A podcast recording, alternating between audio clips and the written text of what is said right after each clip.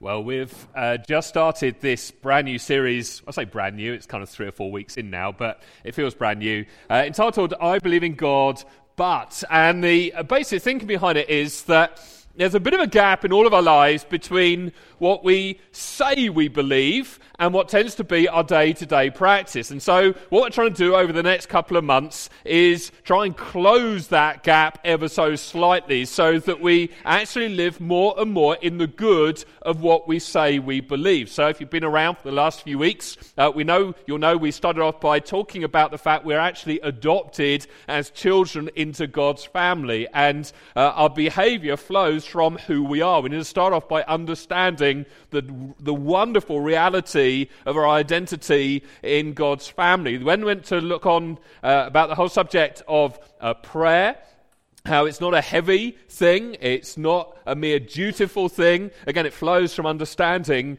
who we are and the relationship that God has opened up for us with Him. Last time, uh, we looked at the subject of the church and what it means to be a part of God's plan for all of creation, through all of history, part of the church today. And in the next few weeks, uh, we're going to be dealing with subjects like I believe in God, but I don't talk about Him.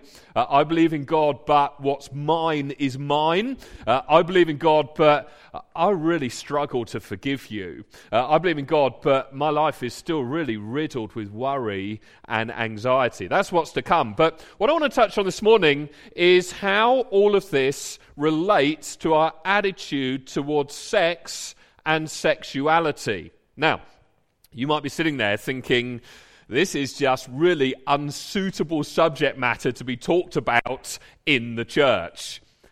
Here's my concern.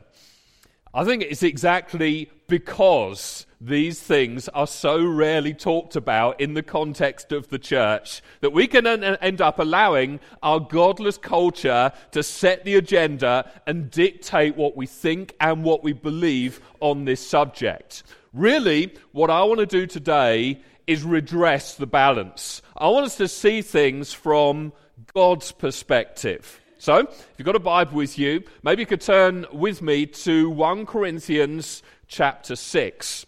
1 Corinthians chapter 6. While you're finding it, here's the context Corinth was this wild, reckless, heaving commercial city that was booming with all kinds of economic activity. It was also the sex capital of the ancient world. Almost every imaginable form of sexual deviance was there to be found in Corinth. And slap bang, right in the middle of all of these alternative lifestyles, was the Corinthian church.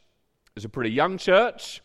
By all accounts, it was growing fast. It was full of brand new Christians who still had a whole lot of thinking that was shaped and molded by the culture that they were living in. And so Paul writes to them to sort out some of their wrong thinking. And in the passage that we're going to be focusing in on this morning, Paul is specifically picking up on some of their objections about Christian teaching on sex. And he takes the time to spell out why their thinking and their arguments are flawed. Four main arguments he deals with here in this passage. And as we're going to find out, they're pretty similar to the objections and the arguments that people raise today. Here's the first one I can do whatever I want. I can do whatever I want. This is what the Corinthians were saying. Verse 12 everything is permissible for me. Anyone here ever been misunderstood by anyone? I don't, I don't know, maybe, uh, loads of you. Uh, I don't know, maybe you just didn't understand the question, which is why you didn't put your hand up. But uh, maybe you, you gave someone some instructions, little bit of freedom, but then they go way beyond what you originally intended. That's what was happening in Corinth. Paul had been badly misunderstood. He, he taught the Corinthians that there's tremendous freedom in Christ. He'd made it crystal clear that they were no longer under the burden and expectation of the Old Testament law. He'd spelt out how it is by grace that they've been saved through faith, not a result of their effort, not a result of their works. He'd made it clear that where there is sin, there is much more grace. It abounds. He, would explained how the righteousness, the sinlessness, the purity of Christ is freely given to us as a gift. We cannot earn it, we don't deserve it. It's just ours. He'd drilled into them the fact that we don't have to earn stuff from God by obeying laws and trying to be good enough. We're made good enough by virtue of being in Christ. Now, Faced with this message, the Corinthians concluded that the way they behaved didn't really matter. I mean, if we're not under law and we know that God will forgive us anyway, can't we just do whatever we want? Everything is permissible. Now, if you think about it, it's actually a pretty warped way of thinking.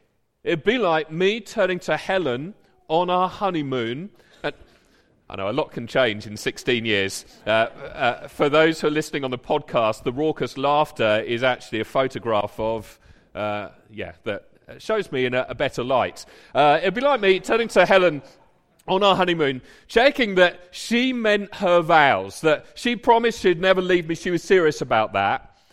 And when she said, Yeah, of course that's what I meant, of course that's what I'm committing to, it'd be like me then going out and conducting a whole string of affairs.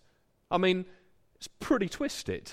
I think we'd all agree that you can't take people for granted like that. You can't presume that you can go out and abuse relationships in that way and, and everything will still be okay. I mean, if I behaved like that, Helen would have been well within her rights to walk away from me there and then. She could legitimately argue that I'd completely misunderstood what it meant to be married. Therefore, we probably weren't properly married in the first place. And it's the same with us and God. If we see Christianity as merely a means of doing whatever we want with the guarantee of being forgiven and getting into heaven in the end, we've completely misunderstood. For starters, I guess we've misunderstood what it means for God to be holy. I mean, mess with Him at your peril. But we've also misunderstood the nature of the relationship that he wants us to enjoy with him, to abuse the relationship, to push the boundaries of what we can get away with, is missing the point completely. God has chosen us to enjoy such incredible love and acceptance and faithfulness and peace and joy and hope in the context of walking through life with Him. That the thought of kind of pushing the boundaries and trying to get away with stuff, it, it wouldn't even occur to us. But warped and twisted as this way of thinking is, it's pretty revelant, re- prevalent nowadays. You, you, you hear it all the time. If it's legal, then what's the problem? But we're just two consenting adults wanting a bit of fun. What's wrong with that? We're, we're not breaking any laws. Paul's response is very simple. Verse 12 Everything is permissible for me, but not everything is beneficial. Paul's saying it might not be against the law, technically speaking, but that doesn't mean it's good for you. Take McDonald's, for example eating supersized meals three times a day is lawful. There is, as far as I'm aware, no law against it. But it's certainly not beneficial. It's certainly not good for you. That's kind of what Paul's saying here. It's his first point. Just because it's permissible doesn't mean it's beneficial, doesn't mean it's a good thing for you. But he kind of knows how the Corinthians are wired. He kind of anticipates their response. He anticipates them saying, Well, everything is permissible for me. We're, we're just having some fun. We're, we're free to do whatever we want. And so he adds, Everything is permissible for me, but I will not be mastered by anything. He's saying, You say you're free? Really, you're not free at all. You're out of control. You cannot stop yourselves. It's like you are slaves to something, you're being mastered by it. Now, those of you who are porn addicts, those of you who maybe struggle to stop sleeping with your girlfriend or your boyfriend, those of you who can't stop going from one troubled relationship to another, you have first hand experience of what Paul is talking about here. You really aren't free. It's like you're stuck in a rut that you cannot get out of. You might celebrate your lifestyle. You might say you can do what you want, that you're free, but inside, if you're being honest, you know you're not free. And although you might not be breaking the law of the land, what you're doing isn't doing you any good at all. Listen, those who are free have self control. Those who are free have the power to say no. Those who are free aren't compelled to disobey God. I can do whatever I want. It's a myth. It's a flawed argument. Here's a second argument.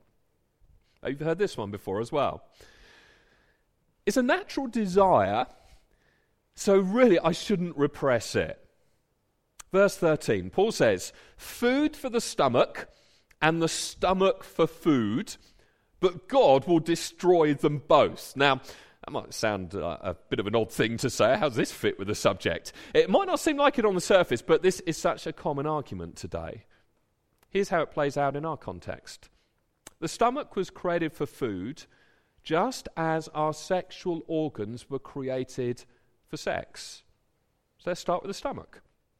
Our stomach has an appetite for food. So what do you do? You feed it. That's okay. That, that, that's just human. That, that's natural. Similarly, our body has an inbuilt appetite for sex. So what do you do? I mean, it's obvious. If you have a strong sex drive, you go out and have sex. I mean, it's okay. You, you don't need to worry about it. We're, only being human. If you get hungry, you eat. If you feel aroused, you have sex. They're, they're both natural physical urges that need to be satisfied. And anyway, the body's wasting away. One day it will be no more. So, so what does it really matter? Now, some of you will be thinking, that, that sounds great. I didn't expect to hear this message in the church today. But unrestricted freedom with no impact on our soul, no eternal consequences. It sounds great, but it's not reality. Paul's response, unsurprisingly, is pretty strong and is pretty direct. Your body was not ultimately made for sex, it was made for Jesus. Second half of verse 13 the body is not meant for sexual immorality, but for the Lord. And the Lord for the body. Listen, we are so much more than mere highly evolved animals. We are image bearers of God Himself. We were created with tremendous dignity. We were made in the image of God. We were made to reflect God's glory. And as Paul goes on to say, uh, those bodies that the Corinthians say are so temporary are one day going to be raised by God's power. Verse 13 By his power, God raised the Lord from the dead. He will raise us also. Do you see? There's, there's, this whole eternal aspect going on here. What we do with our bodies now is going to have eternal consequences for us. And so Paul says, be very careful how you live. Be very careful how you use your body. Flawed argument number two it's a natural desire, so I shouldn't repress it. It's a myth. Next argument is even more popular today. Here's how it goes it doesn't affect anyone else. So it's really none of your business whether I sleep with other people or not. It doesn't affect anyone else. Now, the Corinthian church had bought into this one big time. Right, right in the center of Corinth was this huge temple of the goddess Aphrodite with a thousand priestesses who were effectively prostitutes. People would go there in the name of worship and engage in all kinds of sexual activity. It was just the dumb thing. It's what you do on a Friday night. And it seems that people from the church saw no reason why they shouldn't join in as well. I want you to have a listen to Paul's response. Verse 15. Do you not know that your bodies are members of Christ Himself. Shall I then take the members of Christ and unite them with a prostitute? Never. Do, do, you not know that he who unites himself with a prostitute is one with her in body? For it is said, the two will become one flesh. But he who unites himself with the Lord is one with him in spirit. Flee from sexual immorality. Flee from sexual immorality. Here's what Paul's doing. He's reminding the Corinthians and us, I guess, that whatever you're, whenever you're sexually intimate with someone else, you become one with them. It's like there's just this holy and mysterious and deep and profound bonding that takes place. That's the way God's designed it. That was his intention from the very beginning. If you remember right back in Genesis 2, verse 24, he sets it out as clearly as he can. He says, For this reason, a man will leave his father and mother and be united to his wife, and they will become one flesh. Try and illustrate this for you. Some of you have been around for a while. You, you, you, may have seen this before. I want you to imagine, in fact, you don't need to imagine, I have them in front of me. I want you to look at these two pieces uh, of card. Imagine these two pieces of card being stuck together. They're, they're, they're pushed together for, from top to bottom. They're firmly in place. Here's one I prepared earlier, in fact. Uh, firmly in place, kind of bonded, uh, immovable, stuck together. They're holding, they're united as one. I want you to try and imagine now them being torn apart, just kind of slowly ripped until they are torn and pulled apart.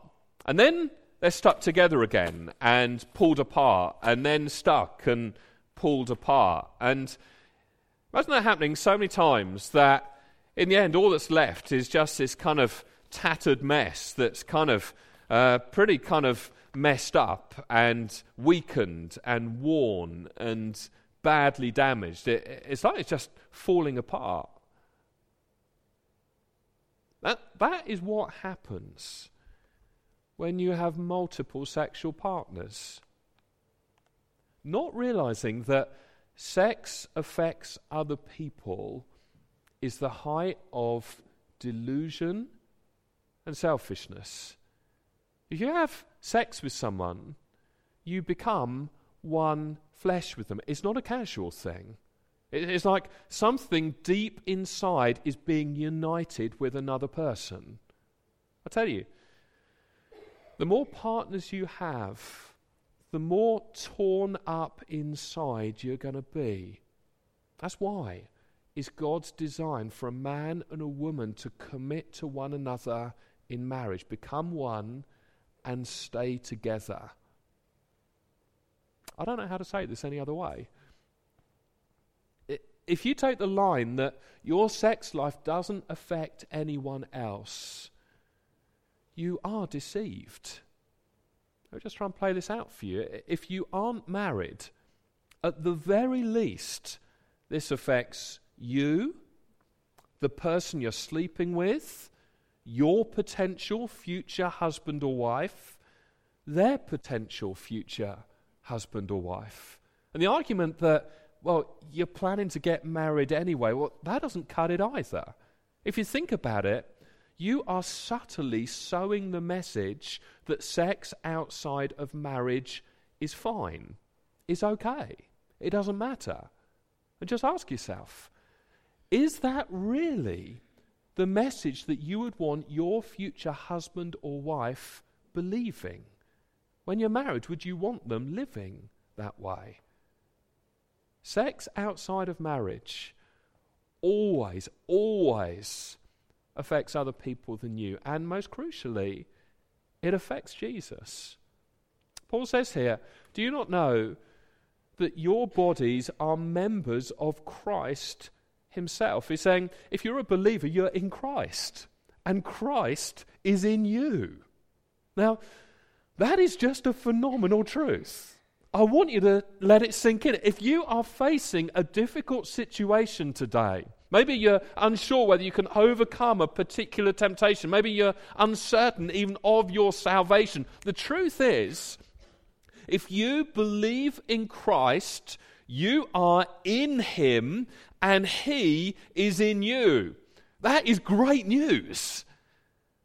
But it's not such good news if you're masturbating or getting sexually active with your boyfriend or your girlfriend or looking at pornography. You see, you're never alone. Jesus is always with you.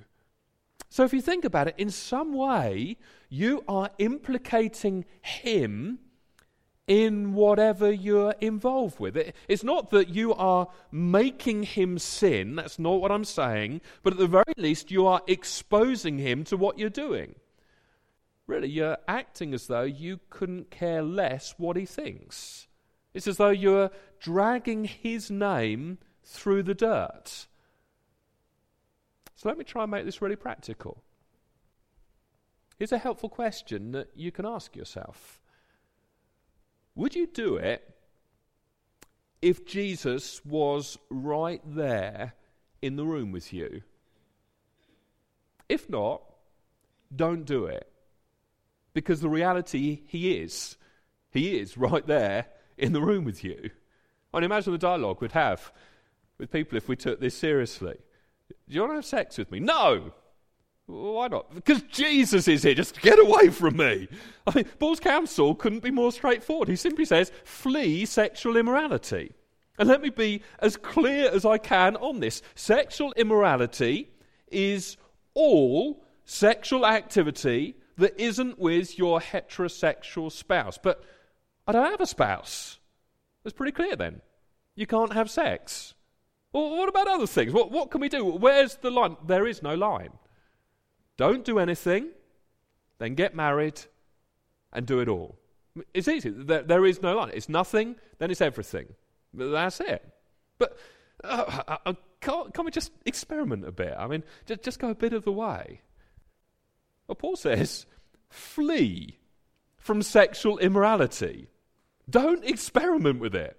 Don't play around the edges of it. Don't toy with it. Flee from it. In fact, a truer rendition of the original text here would be keep on fleeing. It's like flee, flee, flee, flee, and keep on fleeing. And flee some more on top of that. Yeah, but everyone else is sexually active in my school. I mean, it's normal these days to have multiple sexual partners. Most couples nowadays live together before they get married. I mean, how will we ever know if we're compatible? Uh, the divorce is through. We're, we're mature, consenting adults. We're, we're going through the marriage deal. Surely we can live together. I mean, look at the world we live in. Times have changed, things have moved on. It's just channel surfing. Don't get the really bad stuff. Feels so good. It, it must be right. If I don't get involved with him sexually, he'll leave me. And anyway, this whole idea of sexual purity and holiness, it's old fashioned, it's rigid, it's just really legalistic, it's heavy. Now, look, I'm trying to be as reasonable as I can on this one. But the bottom line is if you are a Christian here today, You've really got no other option. I mean, in becoming a Christian, you made it clear that Jesus is Lord over your whole life. You told him that you care more about him than about anything else, which means you steer, steer clear of sexual sin. Or let me put it this way if you care more about your sexual gratification than you do about Jesus, then that has effectively become your God. And if that is your position today, you probably don't need me to tell you that you're on slightly dangerous ground. If that's, in all honesty, where you find yourself today, flee, flee, and flee some more. Keep on fleeing for all you're worth. So, can we just get clear on this?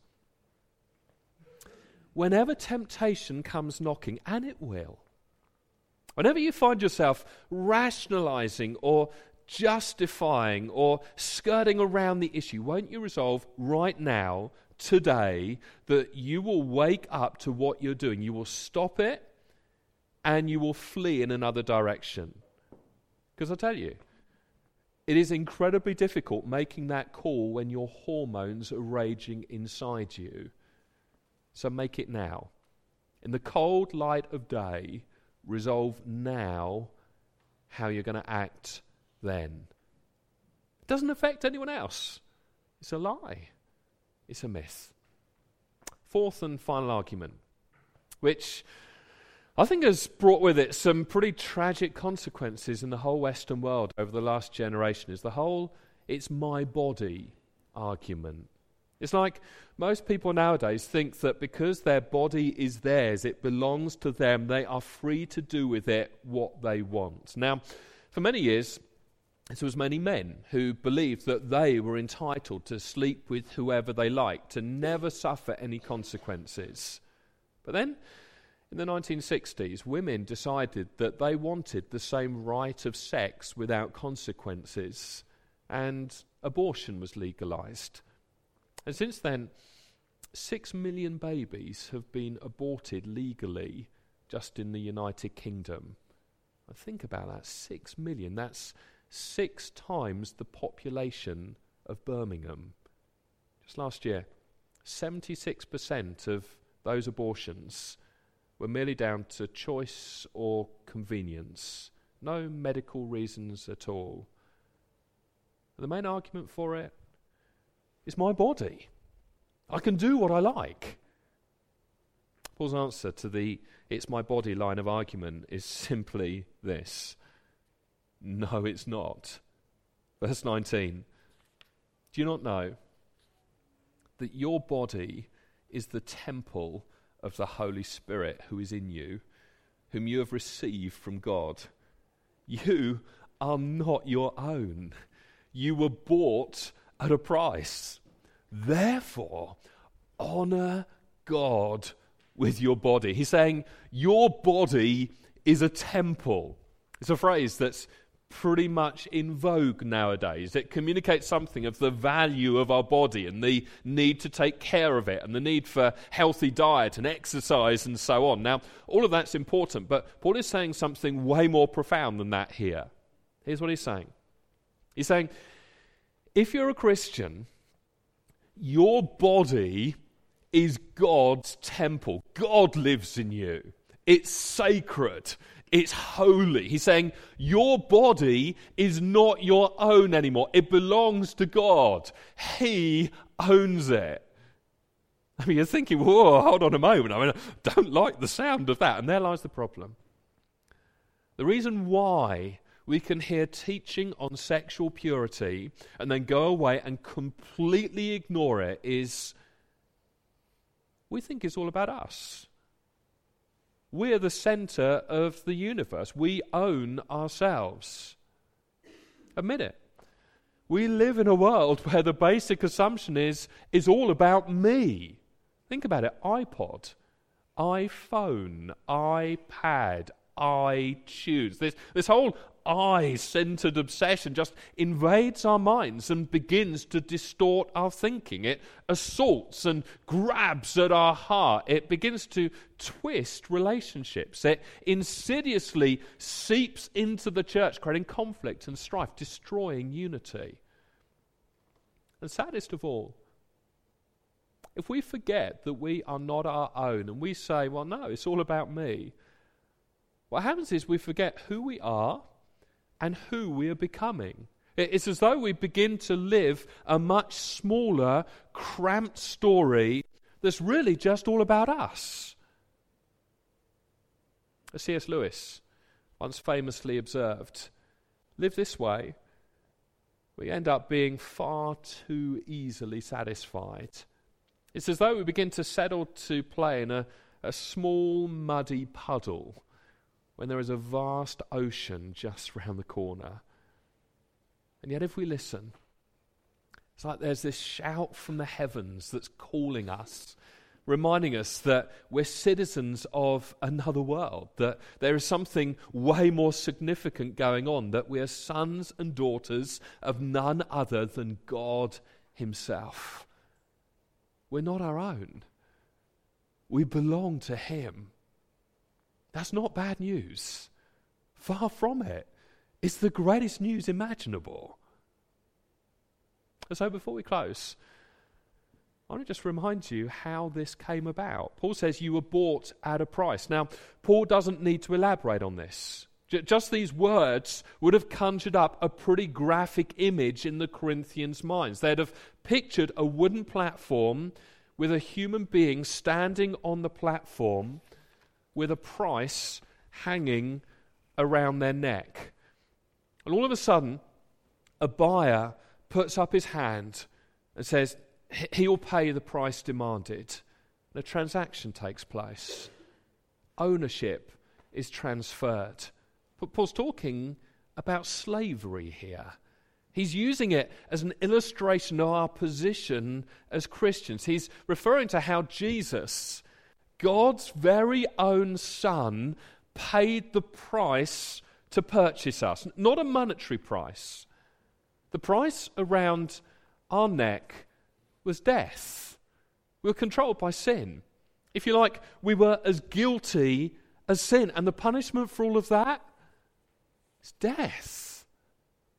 And yet, knowing precisely what it would cost, Jesus stepped up and paid the price to set us free, dying, literally dying in our place on the cross. That, that price was paid once and for all by his blood, and now we're his. We belong to Him. Listen, that you are not your own is not a bad thing. That you are not your own is not a bad thing because you are now God's. You've been created and called. You've been adopted and chosen. You, have been redeemed. You've been rescued. You've been forgiven. You've been healed. You've been set free. You're, you're His. Paul's saying, You're not your own. You're not your own. Jesus paid the highest price imaginable to redeem you, to rescue you from the control of sin and that guilty sentence that was hanging over your head. Therefore, honor God with your body. Honor God with your body. It seems pretty reasonable to me in view of God's mercy. It's not just my body I want to give to God. I, I want to give Him everything my time, my money, my hopes, my dreams, absolutely everything. And in, in light of the lengths He's gone to for me, I'm happy to trust that He wants the best for me. And so if He says no sexual activity outside of marriage, I might not always want to go along with that, especially when those hormones are raging inside of me, but I'm going to do it His way. Paul writes in Romans 6, verses 12 and 13 Therefore, do not let sin reign in your mortal body so that you obey its evil desires. Do not offer the parts of your body to sin as instruments of wickedness, but rather offer yourselves to God as those who have been brought from death to life, and offer the parts of your body to Him as instruments of righteousness. Won't you do that? Won't you offer your body to God? Won't you say, Every part of my body is for your glory? I'm going to honor you with how I use it. God, I want you to feel at home in me. That's what you want. I'm going to invite you to stand right now. You, may already be living this way. You, you may be honoring God with your body. You can stand anyway. It, it, you might be single, you, you might be in a relationship, you might be married. But if you want to honor God with your body, you can stand. Or, or, standing right now might mark a decisive change in your attitude towards sex. It, it might signal a dramatic change in your behavior from this point on. won't you have the courage to stand as well? If you want to apply this message, if you want to say to God, Yeah, I'm all yours, would you stand and we're going to pray?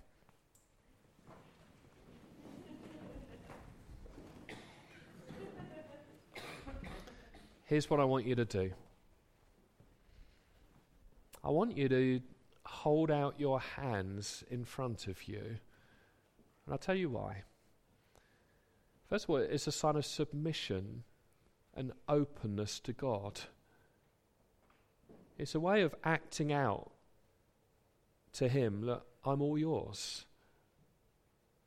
It's also a statement of faith.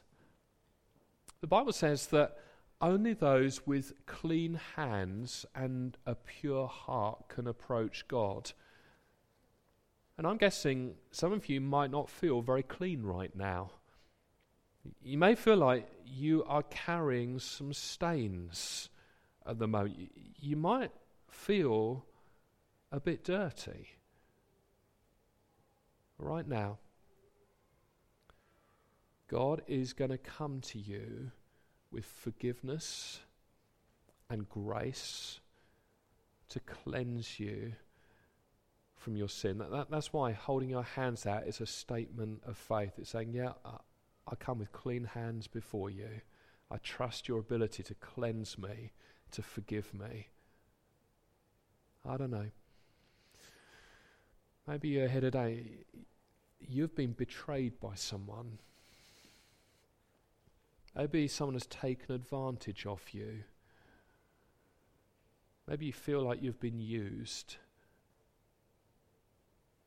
That's you. God is specifically going to come to you, meet with you right now. I want you to know that there is genuine healing and wholeness that He can bring for you. God knows what you've been through. He's going to come close. He cares. Those wounds that you feel like you carry, those scars, you feel a bit kind of ripped up inside, He can mend you. He can heal you. Heavenly Father, would you do that right now? Where for some this message has just been painful. There are people who feel like they've been a victim. I want to pray that you would set them free from their past Set them free from those memories that haunt them, those nightmares that trouble them. Those things from the past that prevent them from looking forward with hope. Father, would you come tenderly? Would you come with healing? Would you come with hope? Would you come with peace deep inside?